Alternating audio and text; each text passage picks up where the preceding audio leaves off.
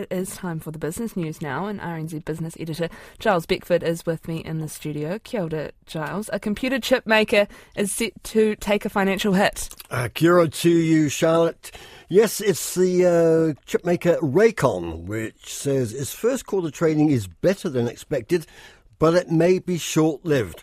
It's warning of a potential $10 million hit to its full-year underlying earnings, and that's down to a slowdown in the rollout of 5G mobile networks. It says the slowdown will be temporary, but it poses a risk to its previously forecast guidance of earnings between $26 and $34 million for the financial year. It says its top telecommunications infrastructure customers are expecting a longer-than-expected slowdown in the global rollout of 5G. Rakon's chief executive, Sinan Ultug, says it means less demand for the company's chips. Since we released our FY24 guidance, we have been working closely with our Tier 1 telecom infrastructure customers to manage the high inventory environment. In our recent engagements, they have indicated that their customers, which are the mobile network operators, are adopting a more conservative stance in their capex investments for the remainder of the year. For our telecom customers, this shift extends the timeline of their inventory burn, implying a more gradual normalization of inventory levels. We now project this extending into the second half of FY24.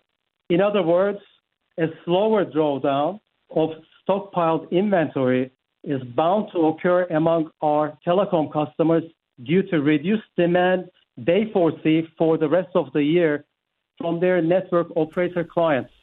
Well, Rakon didn't provide an updated guidance for full-year earnings ending March.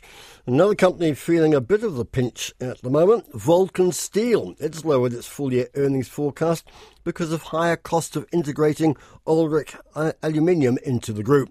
And the steel and metal products company now expects a profit of between $86 and $89 million for the year ended June. That compares with its previous guidance of $95 to $109 million. The Ulrich integration cost is estimated to be $10 million, and that's double the previous estimate. At its half-year result in May, the company said it was already feeling a slowdown in business on both sides of the Tasman.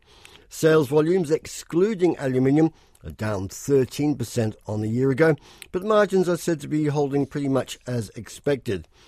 The Vulcan Managing Director, Rhys Jones, says market conditions remain uncertain in the near term, and because of that, it's not making any full-year earnings forecasts. Well, the services sector sees activity slowed last month as new orders and stocks took a tumble. The BNZ Business New Zealand Performance of Services Index was down 3 points to a flat 50.1. Anything below 50 points to contraction in the sector. BNZ senior economist Craig Ebert says the weaker reading was well below the long-term average of 53.6. It is soft. The previous month did move slightly into positive territory, but it's back down now to a relatively flat position, rather like it was back in April. So the trends are certainly slowing down to the point of being, almost flat, and a lot of the componentry is telling us the same story. So overall, it's a fairly sideways sort of result for the PSI. The month-to-month volatility is nothing unusual. It often jumps around. It's more those trends that have slowed, and particularly from what we saw last year. At the end of last year, the PSI, the services index, was running fairly strongly, growing quite rapidly, and it's generally slowed this year. And the measure on stocks fell with quite a thump in June, and it had been expanding quite rapidly. It's hard to know how to interpret that, whether it means the production hasn't kept up, or there's been a big pullback in inventory because firms see demand suddenly cooling down a lot. Well, new orders are running well below the long-term average, despite being in positive territory. Craig Ebert says that show bookings for the services sector slowed at a significant rate. Well, in recent weeks, the debates gathered pace about central bank policies to combat inflation. Questions have included whether the central banks are going too far, too fast, and too hard to get inflation back to the favoured 2% target, and whether, in fact, 2% is a relevant number for the current environment. The Reserve Bank of New Zealand has a 1% to 3% target band, with 2%, the midpoint, being its magic number. Westpac senior economist Satish Ranchod doesn't see any need to change the RBNZ's target. New Zealand's inflation target remains appropriate, but we have to be able to flex with the times, and when conditions evolve, like the pandemic, sometimes we may have a period where it's a bit higher. But abandoning that, I think, would be the wrong move. That 2% target, it signals a degree of stability for household prices. While it's tempting to say we should look at something higher, I think that could do some real damage to people's spending power in the longer term. That's Satish Ranchod, a senior economist at Westpac. Well, China reports a raft of economic numbers in a few hours: retail sales, economic growth and unemployment, all of which will be poured over to assess the health of the world's second largest economy and, of course, our largest trading partner. The key figure will be gross domestic product, with forecasts pointing to annual growth at the headline level of at least of 7.3%. But economist Qian Wang of the investment firm Vanguard says the real growth figures will likely be lower. This is, all because of a low base last year, right? We all remember the Shanghai lockdown last April and May.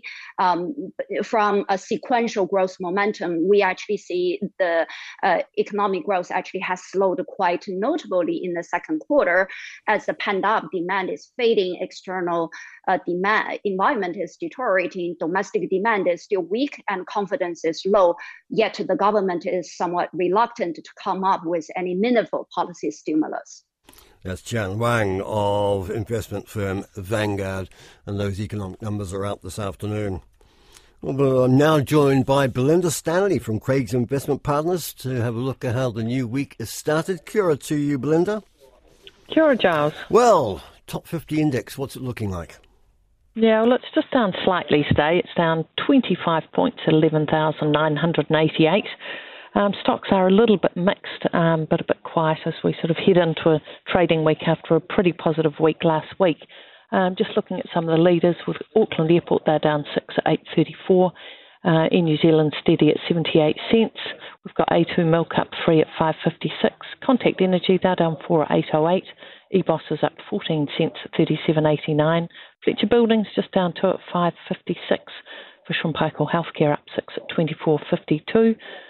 We've got Meridian down 9 at 5.46, Main Freight's down 29 cents at 71.71, Port of Tauranga down 7 at 6.19, we've got Spark just down 1 cent at 5.02, and Somerset they're up 3 at $10.48, Rakon just down 2 cents after that news this morning. The doors are just open on the Australian Stock Exchange. What's the start like? The S&P ASX 200 just down 7 points, so fairly flat at 7,296. Just looking at some of those leading stocks, we've got BHP down 2 at 45.50. CSL's up $2.77 at 263.75. Rio Tinto's down 22 cents at 118.80. Telstra's up 1 at 4.32. Woolworth's down 3 at 38.93. And Xero just down 1 at 123.73. So fairly mixed over there. What's it looking like for the New Zealand dollar? We're down against all our trading partners today, against the US dollar, 0.6359, against the pound, 0.4859, the euros at 0.5664, against the Australian dollar, 0.9302, the yuan's at 4.54, and we've got the yen at 88.09. Which leaves us with interest rates, oil and gold. So the 90-day bank bills, they're steady at 5.68%.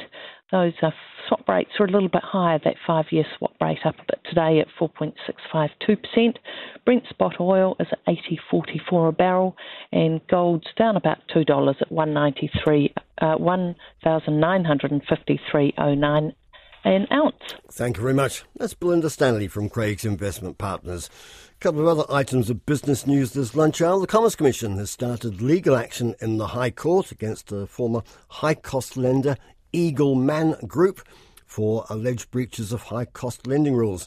It's alleging the company has breached the Credit Contracts and Consumer Finance Act between 2015 and 2022 by charging interest and fees of more than 100% of the initial loan amounts, and then by making high-cost loans available to repeat borrowers. Commission claims Eagle Man didn't meet the restrictions in the Act and its conduct could cause significant harm or financial detriment. It's the first case taken by the Commission under the Act and also the first time it's sought financial penalties. Three new regional banking hubs are opening this week in an expansion of a trial by the country's six big retail banks. Three new hubs will be in Waimati, Fangamata and Oportiki, with Waimati opening on Friday and the other two opening over the next month. The first four regional banking hubs opened in late 2020, with banks deciding to grow the trial last year. The Banking Association says the hubs are designed to test community and customer demand for multi-bank services in towns that don't have enough demand for bank branches.